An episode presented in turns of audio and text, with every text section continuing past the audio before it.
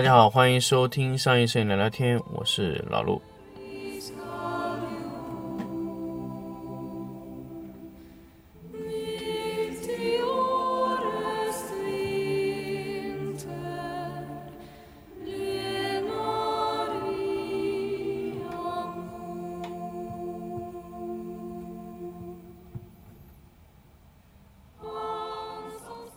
欢迎大家继续收听商业摄影聊聊天。那么这一期来跟大家聊一个技术的话题啊，就 T 零一 和镜尖快门的结合这个话题。那么其实我一直以前有跟大家说过镜尖快门的事情，其实呃，镜尖快门现在所谓的一些镜尖快门啊，我想跟大家聊一下这个事情，因为确实很多人以为他买了个相机就是镜尖快门的，其实并不是啊，有很多很多朋友跟我说，哎，富士谁谁谁是镜尖快门，某某品牌是镜尖快门。其实我想告诉大家，是你看到的所有快门不一定全是镜尖快门，所以这个是完全刷新你的三观，对不对？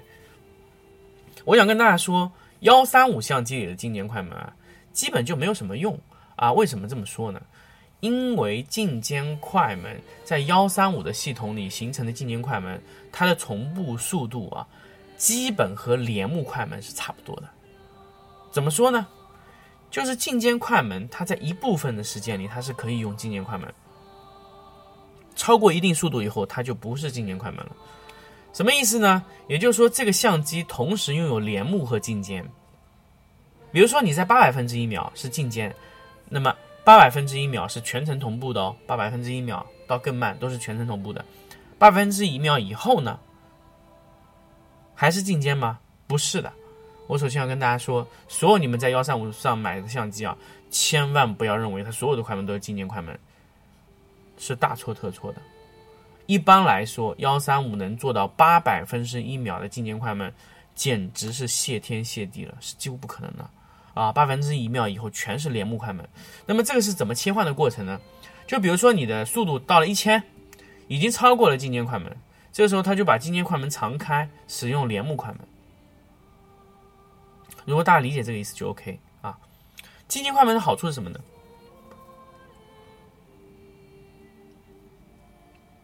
和闪光灯全程同步，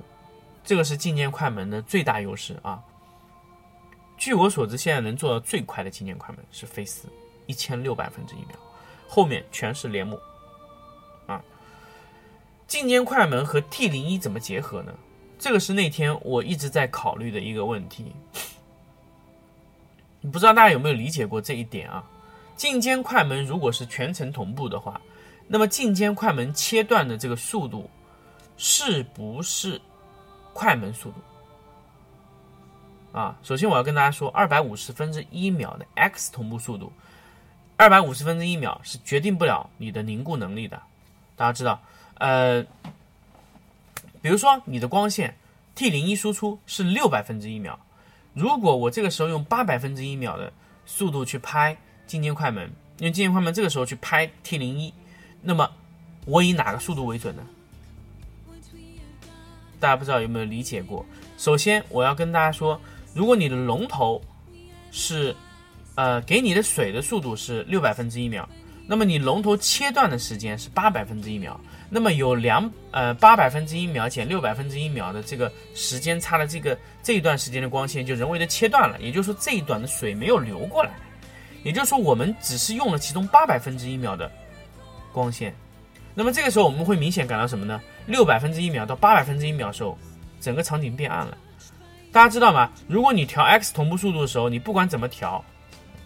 闪光灯功率不变，它画面是不会变暗哦，不会变暗的。所以你这时候直接调到八百分之一秒的时候，然后你去调整就会变暗。那么我要跟大家说一点是什么呢？如果你这个时候把灯功率调亮，它还追不遵遵不遵从那个线性法则，就互异，闪光灯互异，遵从吗？不遵从了。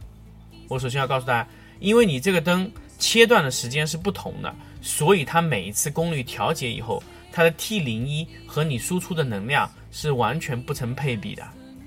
大家如果理解这一点就 OK。 如果我们是八百分之一秒的速度去拍六百分之一秒的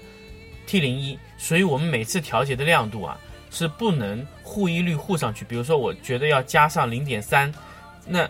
曝光加了 零点三， 呃，闪光灯加了 零点三 的功率本来是对应的，但是这个时候是不对应的，所以你这个时候要加功率要加很多才能达到它的亮度。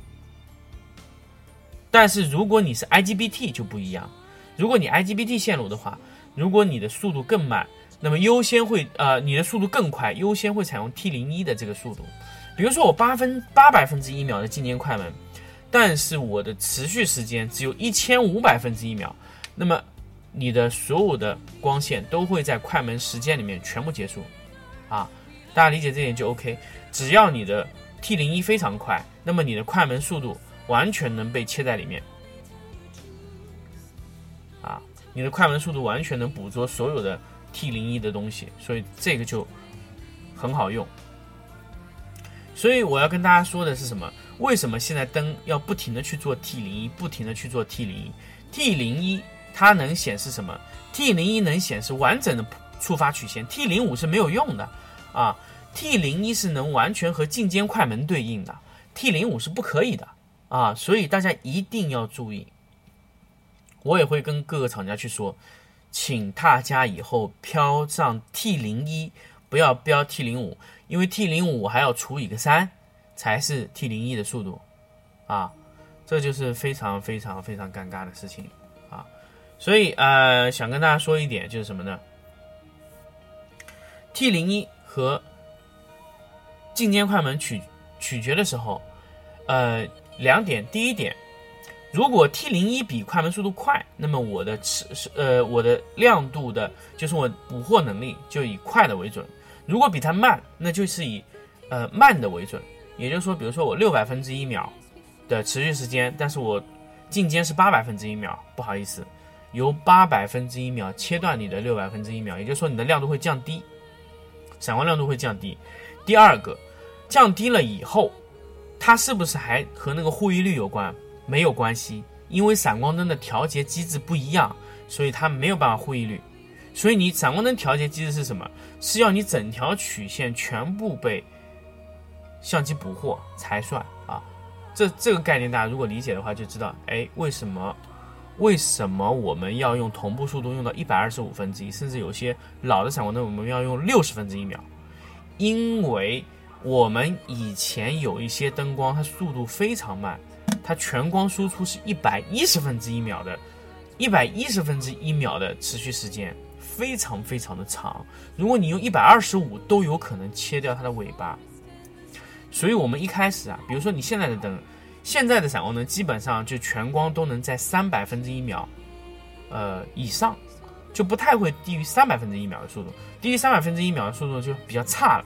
那么这个时候我们用一百二十五是没有问题的，所以我我为什么不建议大家用什么一百六十分之一秒啊、两百五十分之一秒、两百分之一秒，我非常不建议大家用这个，因为这个会切掉一些不太好的灯的全光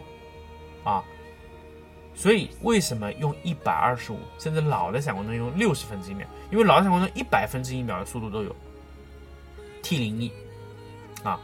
这个就是为什么我们同步要压到一百二十五的原因，其实是一模一样的道理。大家如果理解了我今天说的整一个的课程，哎，你就知道为什么我 T 零一 和进阶快门配合，为什么我今天同步速度要用一百二十五而不是两百五十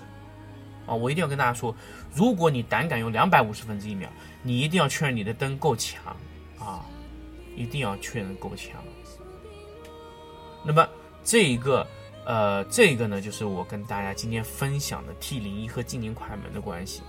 但这个其实大家知道，其实根本就也不是进阶快门的一说了，其实和同步速度都是有关系的 ，X 同步速度都是有关系的。好，关于这一期节目呢，就跟大家先分享到这里，呃，我们下期再聊一点别的。